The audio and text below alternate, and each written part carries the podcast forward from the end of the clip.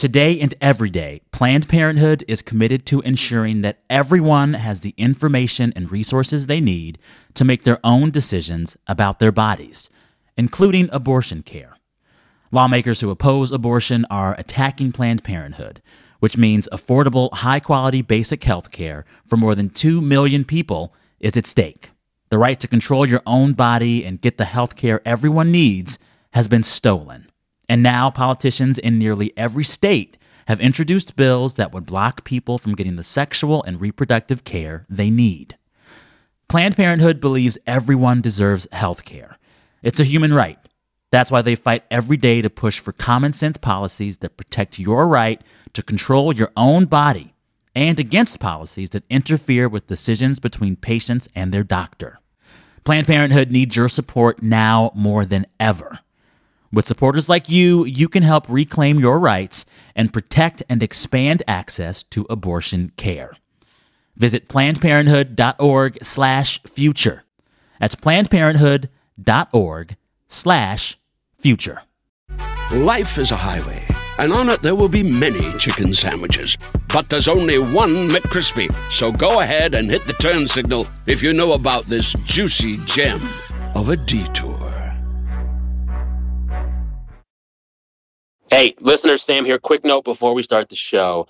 We taped this episode Tuesday morning when it seemed as if a government shutdown was inevitable. So we talked about why it was happening and what it might look like. But after we taped Tuesday morning, briefly on Tuesday, it seemed as if the Senate and maybe even the House had found a deal, reached a deal that might keep the government open. That seemed to be the case for a few hours. But then that deal itself seemed in peril. All this to say, by the time you hear this episode, who knows what will have happened? There might be a shutdown coming, there might not be. Either way, we're leaving our conversation in the episode because even if a shutdown doesn't happen now, it might very well happen later, and all the points we talk about will still stand. All right, that said, let's get to the show. Uh, thoughts and prayers to Capitol Hill. Also, one more quick note uh, the strike is officially over. The writer's strike is officially done. The writers are free to start working on Wednesday, the day that you can first hear this podcast episode. Hooray for the writers! I was trying to think of songs that have the singular lady. And the one that comes to mind first is D'Angelo's Lady. D'Angelo is literally why I'm gay. That music video of him Yes. shirtless is How does why it feel? I It's just the two of us Sam Sanders, Zach Stafford, Vibe Check.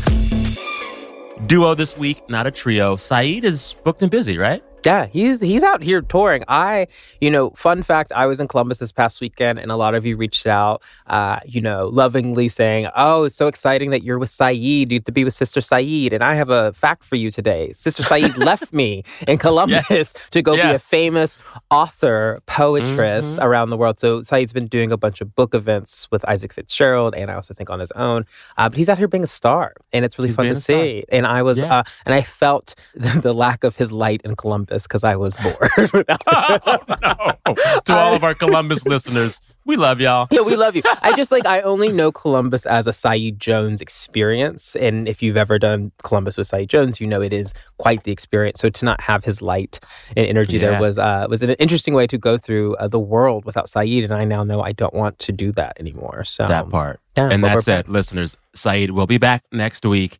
Uh, in his absence, Zach and I are gonna Sonny and Cher this, K-Ci and JoJo this, duets in this. It's gonna be fun. Yeah, I'm sorry Uh, she didn't say Monica and Brandy this. They didn't could- get along. I know. Why you want us to do that? We have a lot of R and B references so far today. I like this. All All right. right. We got a lot to talk about this week. The end of the WGA strike. Hooray, hooray, hooray. The start of the auto workers strike and a looming work stoppage in DC. There's Yeah. going to be a government shutdown, it seems, this week.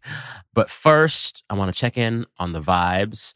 Zach, from what I hear, your vibe this week is football? Football. It is football. Okay, not the soccer football. The Not the soccer football, like the American Okay. football, and the Travis Okay. Kelce football, who I've just now come part. to learn. Uh, so, if you have been a person living on planet Earth over the past few days, you have heard that Taylor Swift, the superstar uh, singer, did go to a football game on Sunday, and the NFL made it a big, big thing for them. Uh, she's rumored to be dating Travis Kelce, and I did not care about this news before at all. But Yeah. seeing how my TikTok became every Really? point of view of her in a box with his mom and became this analysis of This body language. thing. He, she's already with the mom. She was already with she's the mom. She's already with the mom. She's I- moving fast. Fast, fast, Just this fast, summer, fast. she was dating uh, Matt Healy. face? Matt Healy. And then right before that, Joe Alwyn. So she is swinging from man to man, but she's never publicly gone out with a mom and been to a football game like this. And what I think is the best flex of this for me is that she just months before sold out that same stadium. And that was part of the pitch that Travis Kelce gave her was like, you've been, I saw you rock the stage here at Arrowhead. I'd like you to see me rock the stage. Uh, And Travis Kelce, as I've come to learn, is already a famous football player. I did not know that. Uh, he's won the Super Bowl twice. he has a Um, brother, right? He has the brother. Uh, they have Yeah. a podcast. Uh, and yeah, and my favorite thing to watch on TikTok this week is currently uh, women with uh, straight male partners telling them, Isn't it great that Taylor Swift has made Travis Kelce famous? And them freaking out. Whoop. So it is really great content. So, if your vibe is that, and that's what you're into this week, I do have to ask. Are you tired of the perpetual Taylor Swift news cycle? I have come around to her this Yeah. year. I support her business acumen. I love some of those bops. I think Yeah. she knows how to be famous so well. Yeah. But we're in this place now where it seems like every week Taylor does something to rule the celebrity gossip news Yeah. cycle, and I do not know when it will stop. I think I've just become, I don't know, what's the word? Because I, was like you, I was not into it. But Yeah. lately, it has felt like she's been authentically building her own drama in her life and her own stories. And these are like, the, this is like the Mhm. Taylor Swift show. It's like Taylor's breakup, Yes. Taylor's new love, Taylor's new football player. So I'm into it. And she may have just beat me into submission because I'm just down. Right? Well, you know what it was for me was uh, Taylor Swift drunk at the VMAs. I was like, girl, Loved, you are me. loved. This Yeah. is like, Yeah. that's me. Yeah. And I would say, you know, I was hesitant to say this on the show, but I've had a lot of coffee today, so I'll just go ahead and share a secret. Uh, but some of you in my life definitely know this. Publicly, people don't know this that much, but me and Taylor grew up together and we were and went to school together. Went to school together, and I saw her very recently during the tour. Uh, we spent we spent some time together. It's amazing to see her become one of the biggest stars in the world if not uh, the. if not the, the you know, versus Beyonce, um, by being herself. And that's what I found really Mm. stunning seeing, because this was the first time in years we'd really hung out or seen each other. And she was the same Taylor I knew when I was 13, 14, 15, 16. And to see her build stardom around that and kind Okay. of be her authentic self, I think is really great. And I think that's why people have this like really parasocial relationship with her because I always tell people, I'm like, that's exactly how she is. exactly what she's like. I will say it's very interesting to see the NFL fully embrace this new relationship because when Olivia Munn was dating Aaron Rodgers, another Mhm. football player Yeah. years ago, uh, they were not nice to her. They said that she cursed him in his playing. mm-hmm. So And- this is a, a a new face for Yes. football fans, And and, we I'll also- take it. Yes, and we also know, you know, Gisele Bundchen when she was dating Tom Brady. They didn't like had her. feelings about that too. Yeah. So you know, the NFL fans, people always were worried about the Swifties, but it's these straight men in the football stands that they need to Who worry about. Vipers, and Taylor, uh, Taylor, I Taylor think she won them can, over. She, she can take up, take them on. I think so. I think it is. Taylor Swift has convinced enough straight women to have dragged their straight men to the Eras tour. yeah, that now the NFL fans are actually already Taylor fans Because they were at the shows. Yeah. They were at eras. So, and then I'm going to build a bridge here to your vibe because, you know, we found out this week, and I'll save this news for you to, to talk about here, but we found out who's performing at the Super Bowl. And for sure a, did. bit of time, people rumored that Taylor Swift was going to do it. But people were making jokes that she's going to say no because sh- her fans would just buy out the stadiums and no one would be seeing the football game. There wouldn't Uh, be the football so game. it felt funny to see her go to a football game and see all of those people become her fan. Um, but speaking of fandom, there is a superstar performing, and Sam, you're a big fan. baby. I'm so ready for this.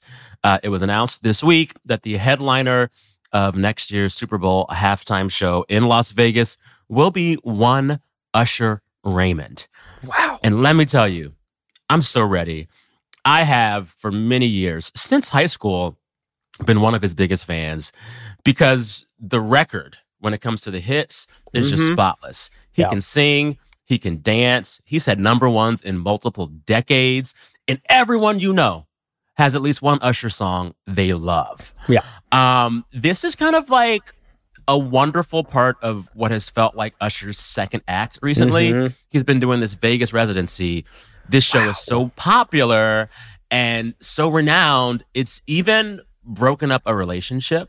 I won't even get into relationship? the Keke Palmer of it all. But Oh, Keke right, Palmer, right. after going to the Usher show, uh, and her man complaining about it, she she said, "I'm keeping Usher. Forget the man." she left her man after the Usher show and then made a music video with Usher. I mean, but that's the His power, power. of Usher. That's the power of Usher. His power. Yeah. So I'm just ready to see this show. We're like Usher's one of those few performers who can sing and dance at the same time and is really good at singing Mm-hmm. and really good at dancing. There's a very small number of performers working today who can do that consistently. Beyonce, Usher are two of them. Yeah. So this show is going to be great. Also, Usher has already done the halftime show before. In 2011, he was a supporting act for the Black Eyed Peas. Yeah. I So he knows that. he knows this stage, he knows this format, he knows this setup. Um, I'm just ready for it. Like, there's no downside Yeah. to this for It's me. It's kind of stunning it's taken this long for him to get this opportunity because he was bigger than the Black Eyed Peas back then. So Literally. what was going on? But the big complaint I've heard from folks online, and these people may not even be real, but some people Mm-hmm. have said that Gen Z is not aware of Usher. Do you believe that or not believe that? Gen Z does not watch the NFL, so sit down. I like, I it's just choked on my I- coffee. no, like they are the least likely to tune into broadcast sports that happen at a set time. The Super Bowl halftime show audience is not Gen Z. Yeah. It's millennials, Gen X, and boomers. Yeah. You'll recall the Death Row Records halftime show from a few ah, years ago. That's right. That was for the aunties. Yeah. That wasn't for Gen Z. Yep. Anywho. I'm ready for it. Usher, do it to it. Anyone listening who has a Super Bowl hookup, call me. There you have it, listeners. Vibe Check is now pro football. Done. I mean, we still In think it. we did an episode forever ago about the problems within the NFL over True. the years, so we still stand by those things. We still stand by that. They're they're they are tricking us. Uh, their PR campaign is working lately with these. What if so. Kelce made the Super Bowl? And I'm Taylor there. was there too in the crowd while Usher performed. the Super Bowl is praying for that? Their ratings would They be out of this world. They They're need probably it. going to make sure that happens. So you know, Yes, conspiracy yes. theory. Yeah. Anywho, listeners, that's our vibe this week. Gonna jump now to the show. But before we do that, I have two small corrections to issue on last week's episode. Um, we heard from a few listeners uh, that called out some flaws in the episode, and we thank y'all for that and want to address them. Uh, last week, I talked about the UN General Assembly and mentioned uh, the problems facing the global South. I implied that the global South is only countries beneath the equator. That is not true. Um, the term global south refers to various countries around the world that are sometimes described as developing, less developed, or underdeveloped. Many of these countries, although by no means all, are in the southern hemisphere, largely in Africa, Asia, and Latin America. Sorry for the era. Thanks for catching it. We want to get it right here, and we appreciate y'all. hmm Another correction uh, to issue during our discussion of Hassan Minhaj uh, and a scandal over him making up jokes for his comedy special, we pronounced his name wrong. We said Hassan Minaj. It should be pronounced Hassan Minhaj. We apologize for the error, and thanks to our listeners who called us out on that. Part of why we got it wrong uh, was that, in fact, we've heard Hassan pronounce his name differently over the course of his career. Uh, and he talked about this a few years ago on The Ellen Show. And it's Hassan Minaj. Or No. pe- or- yes. No. Really? Well, my name is Hassan Minhaj. Oh, I want to do this. I actually want to do this on, on national television. good, please, because Yeah. Everyone that says your name says Hassan Minaj. Yeah, but the real way you pronounce it, and this is a big deal because my parents are here, it's Hassan Minhaj. And eh, people always mispronounce it. They're always like, Hassan Minaja, Hussein. It- I'm so sorry, I can't pronounce it. Meet my son, Higsby Witherthrottle the Yeah, yeah. third. And I'm like, Um, so Hassan started out in his career just allowing folks to say his name how they wanted to say it. And over time, he gained confidence to say, no, here's the way it goes.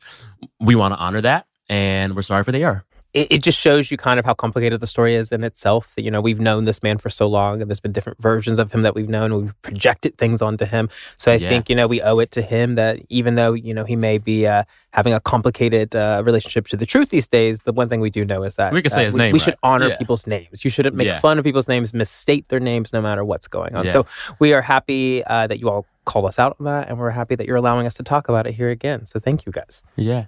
It's interesting though, after we realized we had been saying his name wrong, we did some digging online.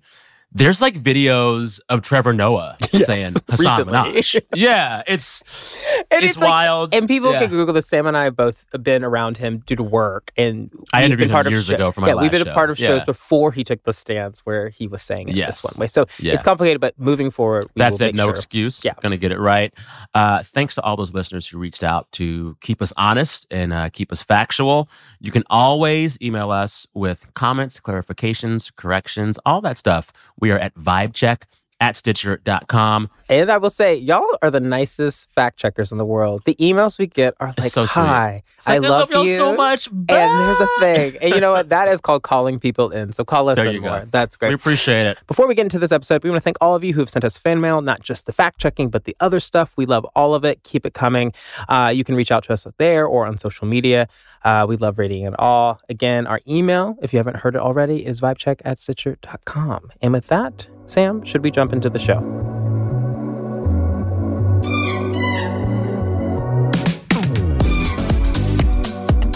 So, first off, we are really happy to talk about this next segment because we've been talking about it for over 160 days and it's now finally potentially over. And that is Thank goodness. the writer's strike here. It was getting biblical. yeah. I was like, is this going to be a 40 year strike? Like, what is happening? It was like when they someone said five months, it made me sick to my stomach because I thought that's most that's most of this year. yeah. period. And that is- half the year they haven't been working. And we've just like friends of ours, colleagues, people we love have just not been working for five months, which is just so wild. And we've been really grateful that we've kept working, but you know, so many people we know and love haven't. Um, so if you've been watching the news, you've seen that the WGA or the Writers Guild of America and the AMPTP, which is the producers and the studios, have reached a tentative agreement to end the writer strike after five days of negotiations that happened over the weekend. And they were In a up- mall in the valley. in a mall. It was in, they they all met in offices that were at a mall in the valley called the Galleria. Southern California is so weird. So they did all that for the past few days, and they've come to a tentative deal that the WGA is really excited about. And I will say, I've never seen a union put out before the details come out such a positive spin on the letter. And where we know it's probably positive is that there hasn't been any leaks to the trades like we've seen over the past, you know, five months There you saying otherwise. So I think things have gone in the way of the writers. Um, and we will be knowing those details pretty soon. You know, we tape the show on Tuesday. They're supposed to vote. The Writers uh, Guild is going to vote today, uh, according to the New York Times, on. I don't know, is it ratifying or Ratification, kind of a ratification on this uh, deal? Um, so by the time you're listening to the show, we should know more.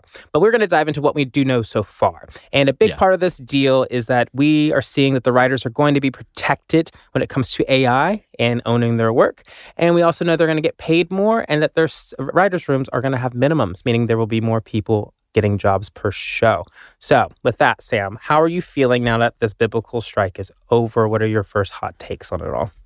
I'm feeling like they could have gotten here four months ago. Yes. Um, all the things that we are seeing as a part of this deal were things that the writers were asking for months before the strike began. Minimum staff sizes for these writers' rooms, something resembling a residuals process for Mhm. working on shows and movies, basically success based bonuses when your work succeeds, Yeah. and protections against AI. This is what they've been asking for forever.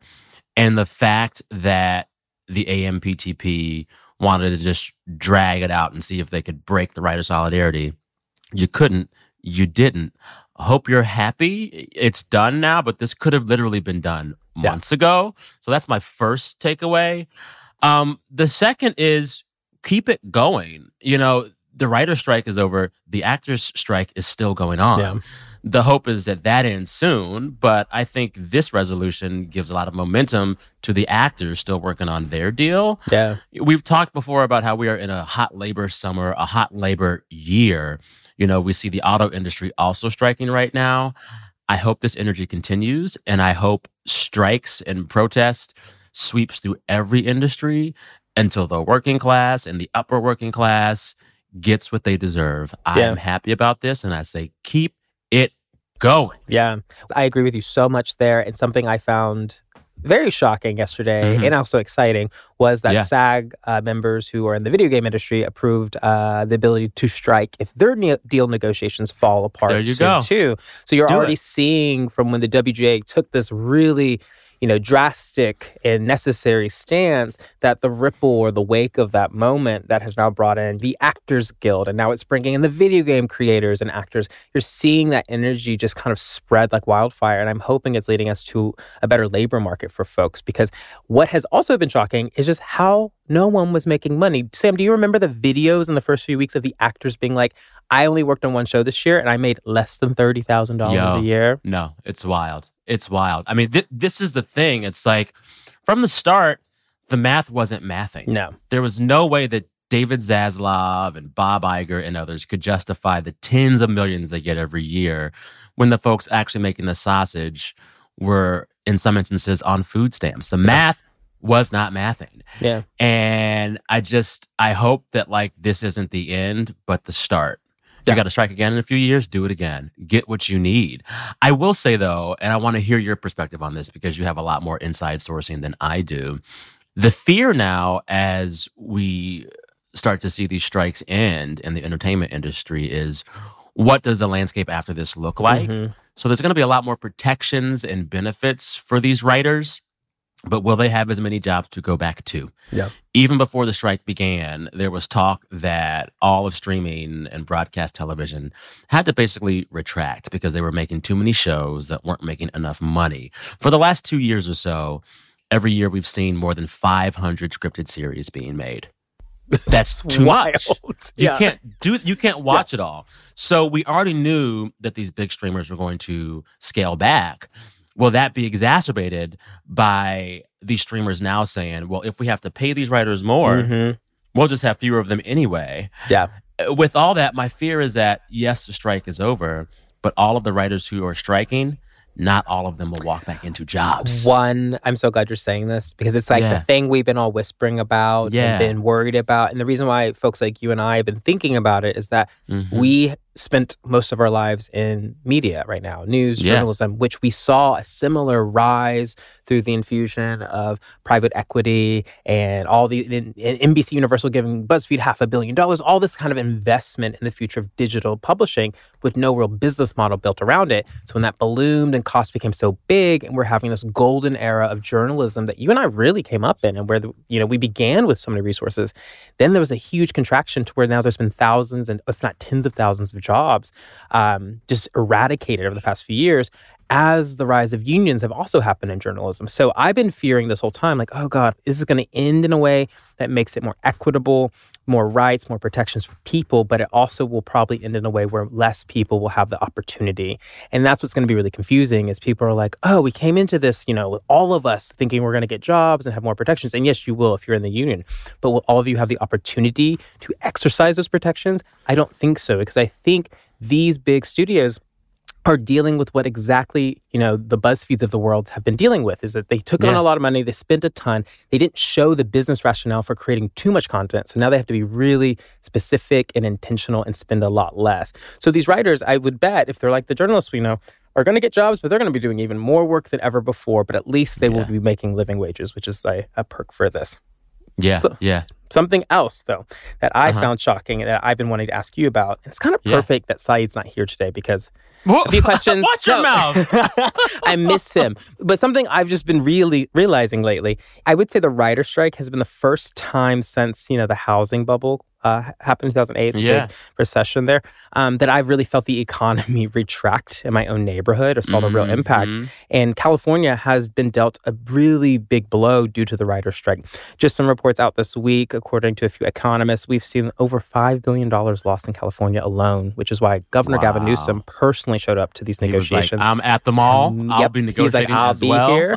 but Sam, have you felt the fallout of this in your own neighborhood, or as you move through uh, LA? Are you seeing less people eating? What has it been your kind of point of view on all this? Yeah, I mean, You know, we're in this moment where all of the media that we consume is going to be in a period of retraction for a few reasons. The era of streaming and on demand, whether it be in music or in TV and movies, uh, it led to a certain kind of bloat that was unsustainable. And also, and no one talks about this enough, you know, all those peaks that we saw in TV viewing and streaming and podcast listening during the pandemic, that's ending because people are back outside. Yeah. I hear all the time from people who were saying, I love podcasts. I love your podcast. I listen to podcasts less now because I'm like living my life again. Exactly. To which I say yes. Yes. Like, Good go for you. outside, I'm not mad at it. Yes. It is. It does feel like our media habits are changing, which is natural as people. You know, our our lives are changing. We're having kids. We're growing up. We're going outside. You may have fallen in love. Whatever it is, but you know what we're trying to deal with right now, us as creators, as makers, is like why are we being penalized with these like kind of overpromised traffic numbers, with these overpromised viewer numbers, and how do we build a world in which we say, you know, art matters, media matters, everyone deserves access to it, um, but you know, we don't have to be reprimanded if you know behaviors change too much. That these things should be institutionalized. So that's what unions are doing, and I think at the end of the day, if you're like, why is this such a big deal? It's saying that it's changing a system to say that even if things go to hell these writers will have some sort of you know golden parachute something to to kind of catch them if they fall and i think all of us deserve that. Um, which brings me to the next point sam because you're the one that flagged this for me which is the auto strikers um, that are happening right now. So why is that a even potentially bigger deal than the writer strike right now and how are we going to feel about Uh, it I think increasingly, or at least right now today, it's a bigger deal because President Joe Biden is showing up to join Really? UAW on the picket line. yes, this is unheard of. I don't think we've ever seen a, sitting U.S. president no. join a picket line with striking workers. That's a big deal. And as a symbol, it really signifies how much America is having a labor moment. Yeah. So much of this feels like a needed response to this era of shareholder primacy that we've been in with these large companies, all kinds of large companies since the 80s, you know. In the 70s and 80s, the entire bent of what major corporations thought they were there for changed. Before then, the thought was corporations should be good to their workers and to the community while also making profit. In the 70s and 80s, the view became companies are just here to make profits and just here to keep shareholders happy and maximize profits for these shareholders. I think that era has mm-hmm. led to a moment where auto executives or TV and streaming executives are making tens of millions while their workers need more. And if this labor moment means that that era of shareholder primacy and profit at all cost ends, I want it. Yeah. Keep it coming. Joe, stay out there. Yeah Stay on the line, baby. I agree. I was stunned when I saw, I think it was the uh, CEO of Ford who had that viral moment where she was uh, being asked about her 30 plus million dollar a year Mhm. salary. And the reporter was rightfully pushing in saying, you know, you get this. Why can't your workers get the same comp That of a, a year over year raise?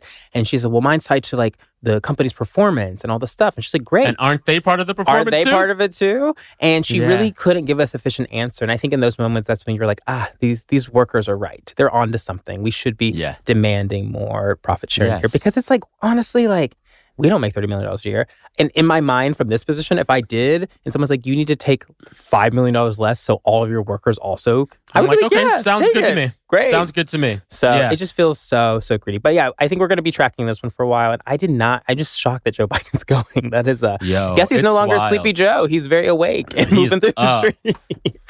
He well, is in solidarity. well, to close, Sam, I want to ask something fun, which is, you know, what are you looking forward to now that the Hollywood strikes are ending and television is coming back? Abbott, Abbott, Abbott. That's it. Bring me back my Abbott Elementary. If they can get me some new episodes before the year is out, I'll be a happy man. Quinta, gather your troops. We're ready Mm-hmm. Yeah. for you. So ready. I'm so excited for that. That's it. I'm Yeah. What also about you? mine is um Interview with the Vampire was filming during the strike, which is Wait, the AMC they're doing show. a show version of that? Wait, you Is it already seen- out? You No, seen that. Sam Sanders. Is it good? Who's they in it? They did one season. It is the most It's incredible gay, show. right? It's so gay. It is some of the best TV that's come out over the past year. It's so good that Oh. Max has now put it on their service up until Halloween Oh. because it has done so well for AMC because they bought the rights to uh, to Miss Anne Rice's work uh, right before she passed away Okay. the author of all the books. And um, the show is just I just think it's incredible. It's about a gay interracial vampire couple, which is my jam. It's Gay interracial vampire couple, which is my jam. that's my that's my shit right there. Sounds So- like an episode title. they could be very much, but um, they were filming in the strike because they were they filmed the show in Prague, I believe. Uh, but when SAG began striking, all the actors were pulled back. So so they're uh, so they're going back into production, I think, very soon, hopefully, which I'm very excited about. Okay. All right. All well, right. Lis- listeners, uh, write in. Let us know what you're looking forward to. What should we be watching for next year now that the scripted shows are headed back? Uh, and with that, we're going to take a quick break, but we'll be right back with more. Stay tuned. Hey there, Zach Stafford, co host of Vibe Check. And something I heard really early on in my career was this phrase that has never left me. It is, you can't be what you can't see. And for me, that is so true. All of the black people I got to grow up and watch on television, be journalists, and so much more are the foundation to why I continue to have a media career. And that's the case for so, so many people. And if you're looking for the next generation of influential Black voices in media, you can find all of them on NPR's new collection, Black Stories, Black Truths. In the Black Stories, Black Truths collection, you'll hear stories of joy, resilience, empowerment, and creating world shifting things out of struggle. Every episode is a living account about what it means to be Black today, told from a unique Black perspective. From Bobby Shmurda to The Wire, Michelle Obama to reparations, there's no limit to the range of Black stories, Black truths. Black perspectives haven't always been centered in the telling of America's story. Now they are. In NPR's Black Stories, Black Truths, you'll find a collection of some of NPR's best podcast episodes celebrating the Black experience. It's NPR Noir. Listen now to Black Stories, Black Truths from NPR wherever you get your podcasts. Life is a highway, and on it there will be many chicken sandwiches. But there's only one McCrispy. So go ahead and hit the turn signal if you know about this juicy gem of a detour.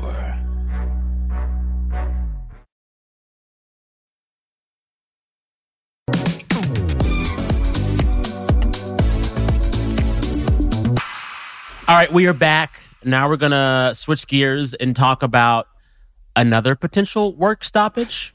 this one in Washington, D.C. And this one not brought about by a majority of workers standing together in solidarity. And not even a fear of AI either. Like that really, Yeah. I don't know why. And this is why Yeah. Sam's doing this segment for us. Yeah, I'm like, what is yeah. going on? Yeah, this work stoppage might be caused ver- by a very small but loud minority of the Republican Party called the Freedom Caucus.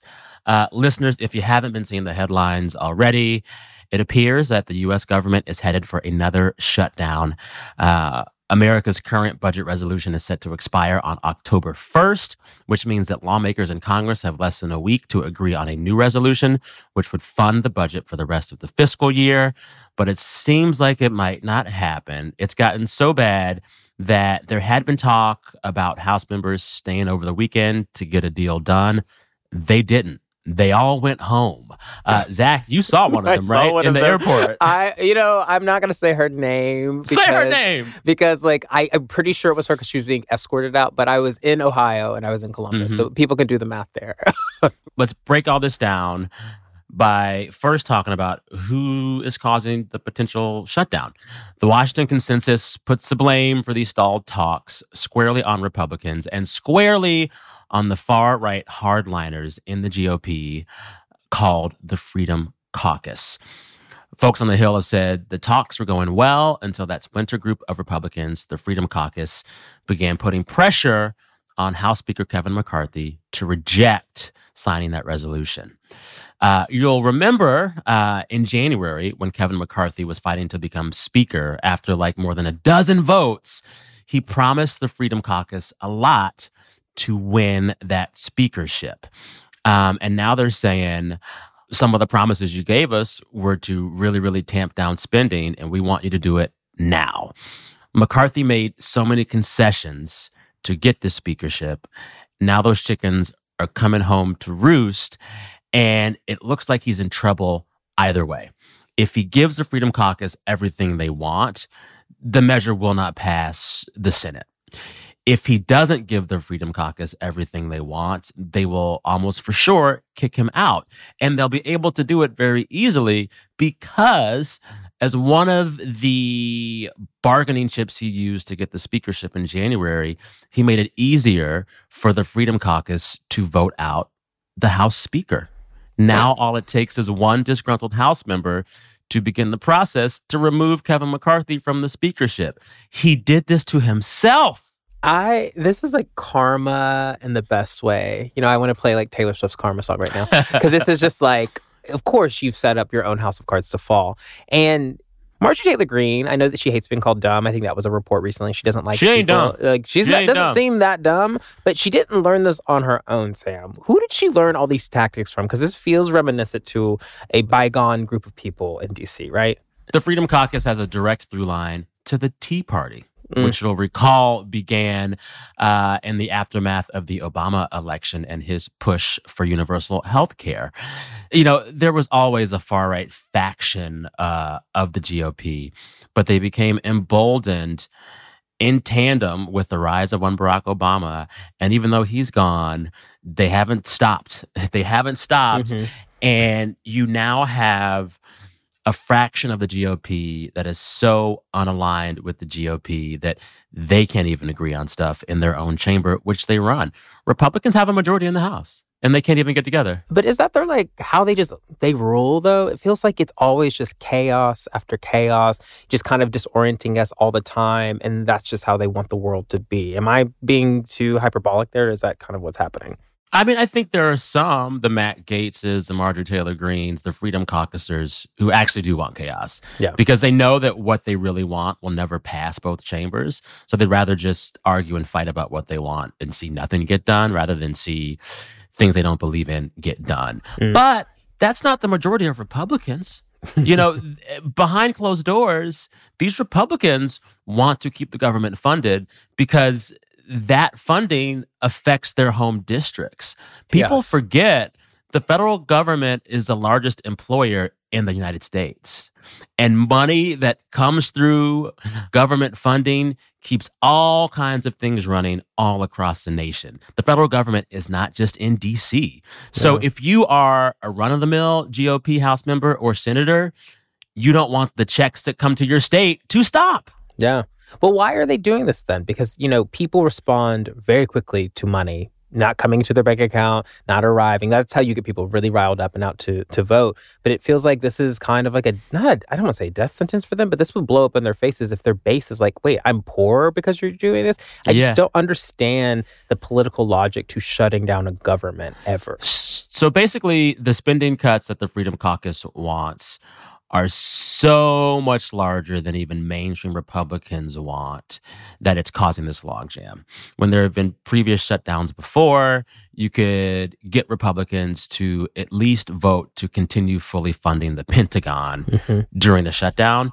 They can't even get to there right now. Like that's how bad it is, and that's how much the Freedom Caucus is asking for. It, it, it's just, it's not going to happen, and McCarthy knows this. Uh, part of why he launched an impeachment inquiry into Joe Biden a few weeks ago was to try to give the Freedom Caucus something they wanted, so they might give a little more on this spending and government shutdown stuff. But as soon as he launched the impeachment inquiry, the Freedom Caucus said. That's not enough. We still want these draconian spending cuts.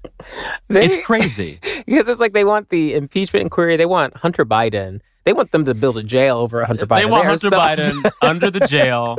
They want nothing funded ever. I mean, they they they want all of these things that they will just never get, and they would Yeah. rather make a fuss about it than compromise at all. Um, it's so dramatic, Zach. Apparently, in one closed door meeting recently, talking about the Freedom Caucus potentially pushing a motion to have him removed as speaker. Mhm. Uh, McCarthy is rumored to have yelled in the room, Well, file the fucking motion. Just file the fucking motion. This man's at his wits' end. It's at his wits' end. I mean, do, what do you think his political future is after this? This is as far as he'll go. Yeah, if, like he's no Nancy Pelosi. Like Nancy, like, that woman stayed in that seat forever. Yeah, yeah. And they are Senator McCarthy's also from California. So we have these Californians, which is uh, interesting that on both sides of the aisle, those are where leadership comes from. But you know, you have him in the literal shadow of Nancy Pelosi, and he cannot keep up. And I He know that woman is cackling up in San Francisco. yeah, he, he he had to go through more than a dozen votes just to become speaker. And the thinking is, especially if a shutdown happens, he might not be speaker by the end of the year. So on top of just dramatic spending cuts, they also want these very conservative policy writers. They want to resume construction of the southern border wall. They want to end what they call quote woke policies at the Pentagon. They're just they're just pulling everything and saying give us it all. They're throwing a fit and they're not going to get it. Woke policies. It's wild. Do you think? This is my la- my last question. I feel like this is just a second of me being like, Sam, please explain everything to me. How do you think this is going to impact the 2024 election? Will this actually help Biden, who I think is a bit struggling according to polls recently? Which I don't know if those polls are valid or not, but that's definitely what the right's pushing that Trump is leading. Uh, but this feels like you know, even though Biden himself is not shutting down the government, presidents still get blamed when they do get shut down. Yeah, yeah. I think there are a few things going on. I think you cannot at all predict what the last month or two of election dialogue will be if Trump is the nominee. He's just full of chaos and surprises. Yeah. So if this shutdown happens in October, there's a good chance that we've forgotten about it by next fall before the election Mhm. because Trump will just do so much, right? Um, I also think that in every election or special election we've seen since Roe v. Wade was overturned, abortion was a defining issue. Mm. So I would argue that when push comes to shove and as we approach election 2024, that will be the biggest issue that voters are taking with them into the ballot box more so than this stuff. I think it might be forgotten. I think it's going to be really crappy and shitty for folks who aren't paid for the next few weeks if the Yeah. government shuts down. But I do think other things will be top of mind by next November. I do want to say, though, a government shutdown is not a joke, uh, but it is happening a lot these days and almost too frequently. The government has shut down 14 times since 1980. And what's really sad is that DC insiders are now used to it. You are in DC right now, Zach. They're kind Yeah. of just like, They're okay, this hanging. might happen, right? You would have Yeah. no idea. I was at dinner last night in Arlington, which is you know literally across the, the Mm, river yeah. from DC. But I'm staying in DC, and yeah, you would you could even guess it. These girls are just going about their days, going to happy hour, and a lot. I even heard jokes with someone I was at dinner with is in the federal government, and he's like, "Yeah, people have been just been playing video games at work actually this week." Yeah, literally. No, it's wild. And, you know, a lot of it's confusing because even when the government, quote unquote, shuts down, not all of it shuts down. Yeah. About 73% of federal spending is considered mandatory. So it will not stop um, during the shutdown. But that doesn't mean that they're painless. You know, hundreds of thousands of federal workers could be furloughed. National parks and other public spaces will close. Disaster relief efforts may lose funding. America could see its own credit rating decrease. Moody's has warned that if a shutdown happens, they could downgrade the country's AAA credit rating. And a shutdown will really, really, really hurt people who rely on SNAP benefits or other government safety net programs. So it's going to hurt the least among us. I can't believe the U.S. government is on the brink of having bad credit. My God, that is That is quite a yeah. America in retrograde. Amer- Beyonce said it. America, yes. Beyonce said America, America has, a problem. It has a problem with its credit. There we go. basically. to close this segment, I will say, watching this, I'm seeing one big lesson here. Uh, in politics, once you let a fringe element in, you can't kick them out. Mm. McCarthy thought he could let these Freedom Caucus folks in and they would just eventually go along to get along. That's not how it works. In fact, the GOP thought that they could let Donald Trump in a few years ago and get what they wanted out of him. He's still there and they can't get rid of him. That's not how it works. You take them in, they stay Yeah, like weeds. Just like grew. weeds. Yeah. It's also so ironic to see with the writer's strike, the actor's strike, the auto workers strike, across all kinds of sectors in America, you're seeing a majority of disgruntled workers fight for equity, leading to work stoppages because of this. We might have a work stoppage in DC that is caused by a very vocal and loud minority who has arguably gotten already more than they deserve. It's like the inverse It's It- the inverse. It's it truly is. And when you if you want to make yourself even more mad, just Google some of these salaries from these uh, congressional leaders and how much money that they're going to be Woo, buddy. collecting while everyone else is not. So it is a it is pretty uh, poetic in the worst ways that we have these Congress people walking out of their jobs uh, and Yeah. creating lack, lack of money for all of us in the face of all these other workers actually walking out of their jobs and really being hurt by it. It's just really Yeah, yeah. I would say usually use this opportunity to call your House member, call your senator, but baby, they ain't at work. They've gone home. they won't answer.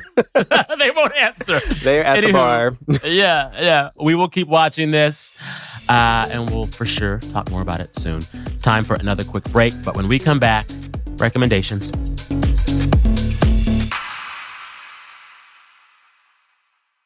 Two guys drove to work. Neither guy wore a seatbelt. One guy got a ticket. One guy didn't. The same two guys drove home. One guy wore a seatbelt. One guy didn't. One guy made it home. The guy not wearing his seatbelt didn't. Don't risk it. Click it or ticket. Paid for by NHTSA.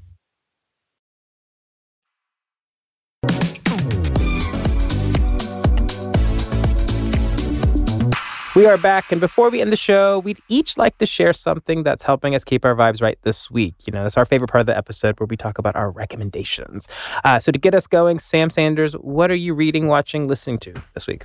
I just finished reading and just finished interviewing the author of an upcoming book that is a history of social media. It's called Extremely Online, and it's by Taylor Lorenz, a journalist our listeners, I'm sure, have Mhm. heard of. She uh, made waves for herself as a social media and tech reporter at The Atlantic, then The New York Times, and now The Washington Post. But she's out now with a book that traces the rise of social media from like MySpace to now. And it's really cool. You know, I went into this book thinking I kind of knew a lot about social media because it's built my career. But there were so many anecdotes and stories that she told in this book that I did not know about. For instance, Zach, did you know that at its founding, YouTube was started as a dating website? I did not know that, and I am shook over that because I'm like, what? You had to upload videos of They, you? it was a video dating website. oh my god, and- that sounds awful. and the creators wanted it to be that and the users were like no we want to use it for this. And the whole book is about how all of these titans of tech who we think have started the most revolutionary social media companies of our time all of them began by making the platform for one thing and then users came in and said it should actually be for this thing. And that's what made it work. I love that. What I what I really love about this is I have an ongoing theory that all social media has roots in dating and love. Uh, and this YouTube case helps me make that argument even more because what I would argue uh, when I worked at Grindr as chief content officer was that if you look at Grindr and you look at the interface, then you open up your Instagram, you're going to notice they look exactly the same. And Grindr is the same before pictures. it's the same pictures. Girl. So we so dating and people when we look at the internet like gay.com, all these like things, it was like porn and dating is what really Mm-hmm. launched the internet. So I can't wait to read this book because I love Taylor's work. She's been Taylor's a colleague great. and friend of ours for years, and to see her glow up in this way has been amazing. But it's also been amazing to see her, you know, say, "Hey, I'm a woman." Going to cover tech in this way through social Yes, media, and and no one took her publicly. and publicly, and no one took her seriously. And now look, And at, look her at now. now. So we Look at love you, now. Taylor. Love it. yes. The book is called Extremely Online The Untold Story of Fame, Influence, and Power on the Internet. The book is not out until October 3rd of this year, a week from now, but you can pre order it now. And uh, fun fact, listeners pre orders count a lot into helping books Mhm. make bestseller lists in their first week. So if you want to get this book, go pre order it now or get it for real, for real on October 3rd. Yeah, I love it. Love it. Love it. What's your rec, Zach? So my rec is a new docu-series. I think it came out last week. Yes, it came out on September 20th. I've watched the whole thing. Surprising, Mm-hmm. nobody. Uh, and the series is called The Supermodels on Apple TV. So Which you- models? It's okay. So that I'm glad you asked. So the supermodels, as we all know, there's been supermodels for a long time, but in the 80s and 90s, there was a group that really defined the era, and those women were Naomi Campbell, Cindy Crawford, Linda Evangelista, and Christy Turlington. You know, Naomi, These Cindy, are the women Christy, in the George Michael video. in the George right? Michael The video, Freedom, video. Yep. Oh, they have like the most Vogue covers ever. Um, Linda, Christy, and Naomi were called the Trinity because they were always together and doing all the biggest shows. Cindy Crawford was like the face of America forever. She was the face of Pepsi, Revlon, everything. But this docuseries tracks kind of their rise. Um, and you learn so much about it. Like a few things I didn't know. I didn't know they were all actual friends. They all met the same year because they all started modeling around the same time. Oh, I And they just kind of that. grew up together. I also didn't know Naomi Campbell is Nelson Mandela's granddaughter that he adopted. What? Yes. He was like, You're gonna be my granddaughter. So he just like brought her in and like he trained her and put her as a, you know, as a board member of his children's fund and all these things and showed her how to do humanitarian work. So if you're That's really amazing. interested in these women who really defined beauty in the 90s in, in good and bad ways, which they all talk about, which is interesting. They talk about the impact of their their bodies being used to make women feel bad about themselves. Um, but if you're interested in the stories behind all that, get into it. Uh, Linda Evangelista's in it, and she famously, I think, just last year uh, came She out as botched plastic surgery. yeah, right? from Cool Sculpting. So a big part of the end of the show is about her dealing with that. I didn't know she had gone into hiding for years and no one had seen her. So thing. it's just really interesting. And I love talking about fashion and thinking about fashion. And the series is really strong. So definitely watch it. And then they're also um, on a cover of Vogue. I think it's uh, both British and American Vogue lately. So you can buy that as well. Yeah. Also, fun fact: uh, listeners who have gone to see the movie Bottoms, which is super fun.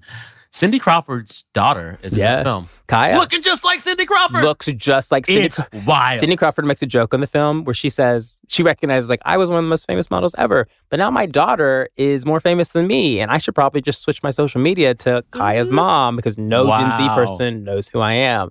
So yeah, but they just look like. I mean, I get why they're booking Kaia. It's like you want young Cindy Crawford. There she is. She's all And 20 listen, the chokehold Cindy had on the culture. I remember feeling like there was a world premiere for Cindy Crawford's Pepsi commercial back. In There the was fully felt It, like, like that. That big. She also had her that own big. show on MTV. Oh yeah, where she blended music and fashion together. So she Yes. and she even talks Love about her. like I became a supermodel, but then I became a commercial like celebrity, There and that's it. So we love it. Um, Love check it. it. out. Let me know what you think. Uh, and if you're not watching that, but you're watching something else, let us know. You can email us at vibecheck at stitcher.com. And All with that, that's the show. Just us. You, Just what, us. What song do we begin with? D'Angelo's lady. D'Angelo Ladies. Yeah. Goodbye, I'm gonna pull ladies. the lyrics Is there to- a goodbye? to- to is there a take out. goodbye lady song? Oh, goodbye, ladies. I don't know. If there is one, listeners, tell us. Email us. As always, thank you all for listening to this week's episode of Vibe Check. If you love the show and want to support us, please make sure to follow the show on your favorite podcast listening platform or subscribe to the podcast. And for real, for real, tell a friend. All of these things help the show grow, keep us getting paid, and keep you hearing good stuff. support, Amen. support, support. Amen. Support. And huge thank you to our support always, Chantel Holder, and our guest producer for the week, Josh Richmond, who has been absolutely Snaps fabulous. We love Josh. OG with the planning doc. Yes, Josh knows how to make a doc, honey. Uh, and our engineers, Sam Kiefer and Brendan Burns, and Marcus Holm for our theme music and sound design. Also, special thanks to our executive producers, Nora Ritchie at Stitcher and Brandon Sharp from Agenda Management and Production. Listeners, I'm going to say it again. We want to hear from you. Email us at any time at vibecheck at stitcher.com. And one last note of thanks the garbage truck has been coming down the street the entire credits. But I want to say it's a moment to thank the government for services like garbage pickup. thank y'all. Anywho, The trash gets a shout out. I the love trash that. gets a shout out. We we love we love a mutually beneficial social service We like do. garbage collection. We Anywho, stay in touch with us on Instagram at Zach Staff, at The Ferocity, at Sam Sanders. If you post about us, use the hashtag VibeCheckPod. Until next week, stay tuned, be well. We'll talk to you soon. Bye. Bye.